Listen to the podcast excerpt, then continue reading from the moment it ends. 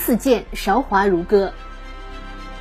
数十年间，中国芯片领域已出现翻天覆地的变化，也涌现出一群志存高远又脚踏实地的企业家。极微网与清华大学出版社联合出版的《新人物：致中国强新路上的奋斗者》一书，首次全方位展示了这批先行者的情怀和风采。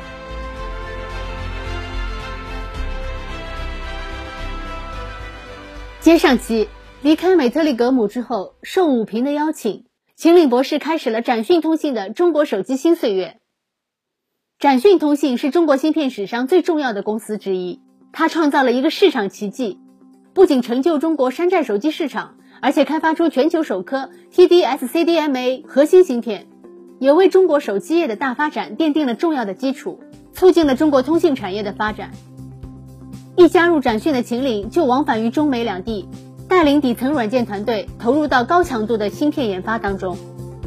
二零零三年，展讯开发出了世界上首颗 GSM JPRS 2.5G 多媒体接待一体化单芯片。SC 六六零零 B，谈起这颗芯片，秦岭认为这是大家拼出来的成果。当时有两个同事跟我在一起工作，大家每天只睡三四个小时，连续坚持了四十多天，直到电话打通为止。整个团队近乎忘我的投入，让展讯的研发创造了速度奇迹。这枚二点五 G 芯片只有二十四个月就开始量产，展讯也因此拿到第二笔 VC 投资。但是接下来更大的考验就是如何把芯片销售出去。因为公司的需要，一时性格使然，秦岭又接下了市场和销售任务，开始为公司开疆拓土。那时候展讯的产品刚诞生不久，还没有得到市场的验证，本身又是业界新军，很难获得顶级厂商的信任。秦岭临危受命，带领同事开始去开拓市场。波导是展讯的第一个重大客户。为了这个单子，秦岭和同事一年之间拜访了波导十八次，从基层谈到中层，再谈到高层。凭借着诚意和韧劲，波导终于给展讯下了一笔两万台的订单。从此，展讯的局面就完全打开了。公司前三个手机客户都是我谈下的。谈及从研发到市场销售之顺利转行，除了学习能力强之外，还有两个重要原因：一是秦岭有很好的人脉资源，无论在欧洲还是在美国。他都是社团活动的积极分子，在欧洲，他曾担任了中国大巴黎及全法留学生主席。二是，他有愿意接受各种挑战、从来不服输的特性。在学生时代，他就不是只会抠死书本的文弱书生，校田径队、足球队等都活跃着他的身影。对体育的热爱也塑造出了他愿意迎难而上的坚韧性格。从2003年到2007年，展讯每年营收增长二到三倍。二零零七年达到近十亿元，并在美国纳斯达克成功上市。伴随着展讯的发展，秦岭在公司的角色也不断转变，又从市场销售转变到公司运营。担任展讯 COO 期间，他还负责了公司的三个战略收购，总计金额近亿美元。尤其是花了近四年的努力，用七千七百万美元收购位于圣地亚哥的美国射频芯片公司 Corom Systems，不仅解决了公司射频的问题。更为日后打入三星手机奠定了坚实基础。从研发、市场销售到公司运营，我经历了太多，视野完全拓宽了，思维模式也更加成熟。在二零一零年，秦岭从展讯功成身退，可是本该享受退休生活的他，又有了新的目标。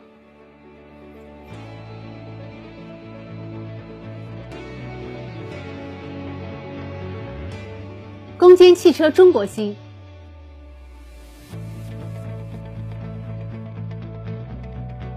由于特斯拉的横空出世，汽车电子化的速度完全加快了，最激动人心的技术创新即将出现。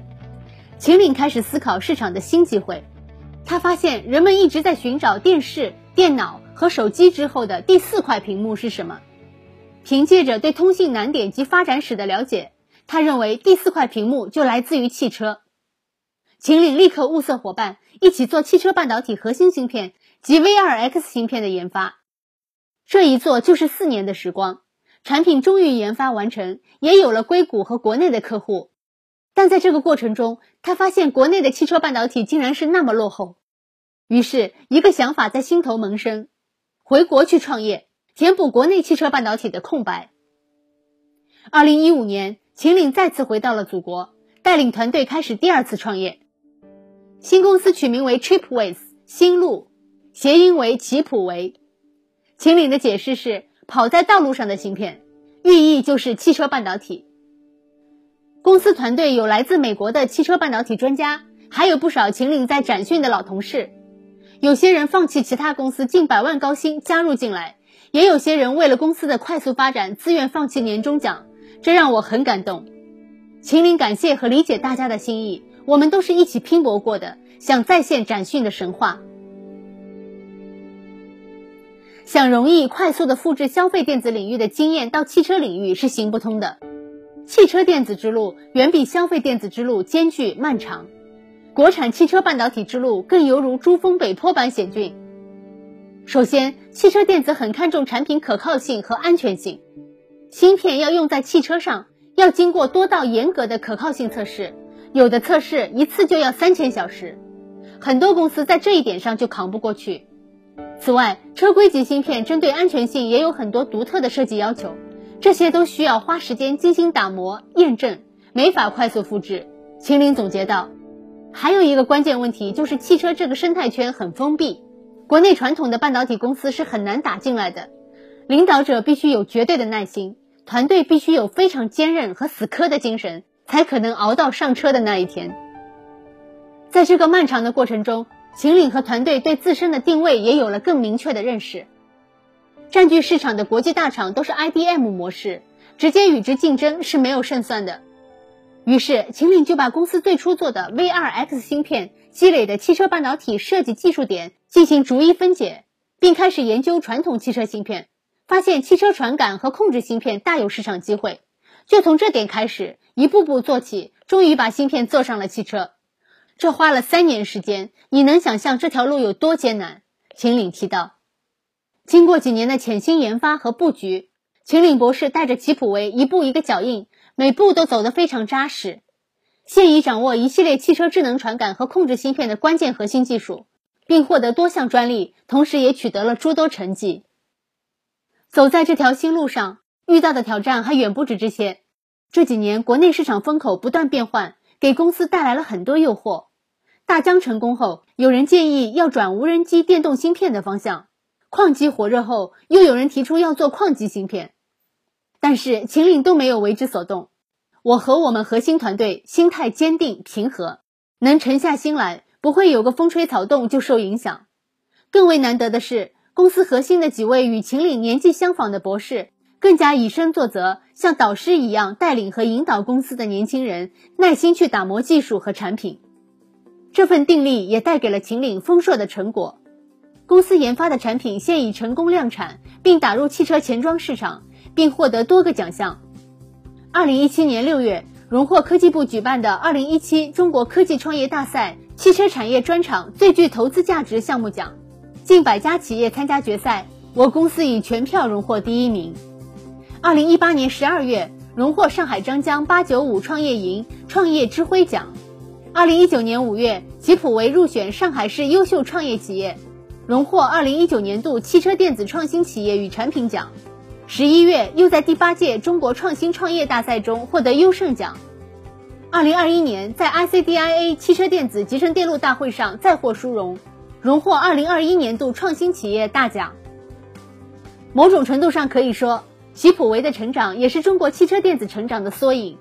从初始的青涩开始走向成熟，特别是近几年，随着国家战略的推进、政策层面的大力支持、资本市场的开发，中国芯片行业已经开始了百花齐放的局面。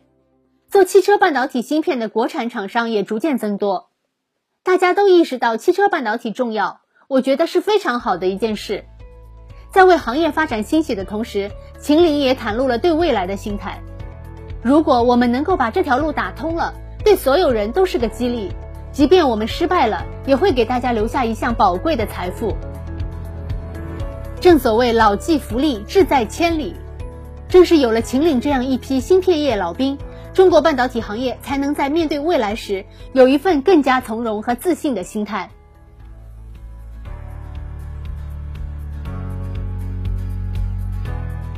致中国强新路上的奋斗者，这里是新人物，感谢收听，下期见。